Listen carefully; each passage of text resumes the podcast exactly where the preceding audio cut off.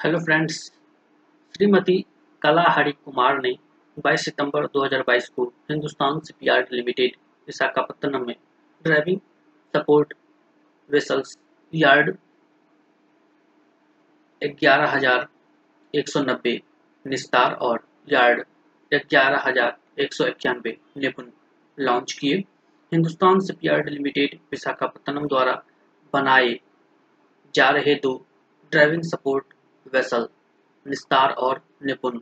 को 22 सितंबर 2022 को श्रीमती कला हरि कुमार ने नौसेना प्रमुख एडमिरल आर हरि कुमार की उपस्थिति में लॉन्च किया।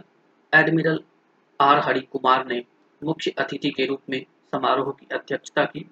Vice admiral R B, Pandit C N C, S F C, vice admiral Dasgupta F O C NCC पूर्वी नौसेना कमान vice admiral Kiran Deshmukh controller वार्षिक प्रोडक्शन एंड एक्विजिशन तथा भारतीय नौसेना और रक्षा मंत्रालय के अन्य वरिष्ठ अधिकारी लॉन्चिंग समारोह में शामिल होने वाले गणमान्य व्यक्तियों में शामिल थे।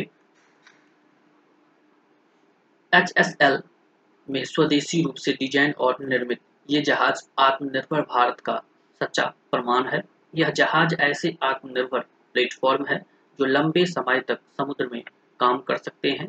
जटिल ड्राइविंग सपोर्ट सिस्टम और deep submergence rescue vessel DSRV से लाइस डीएसवी को गहरे समुद्र में गोताखोरी एवं पनडुब्बी बचाव कार्यों के लिए तैनात किया जाएगा।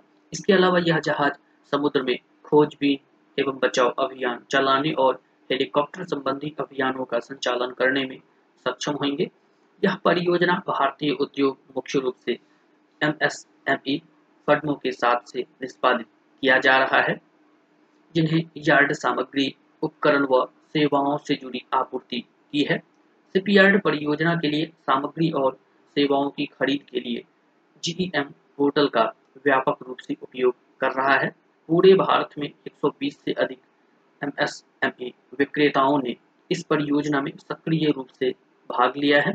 निस्तार और निपुण को लगभग 80 प्रतिशत स्वदेशी सामग्री प्राप्त करके लॉन्च किया गया था, जो सेल्फ रिलायंस की दिशा में एक बड़ा कदम है।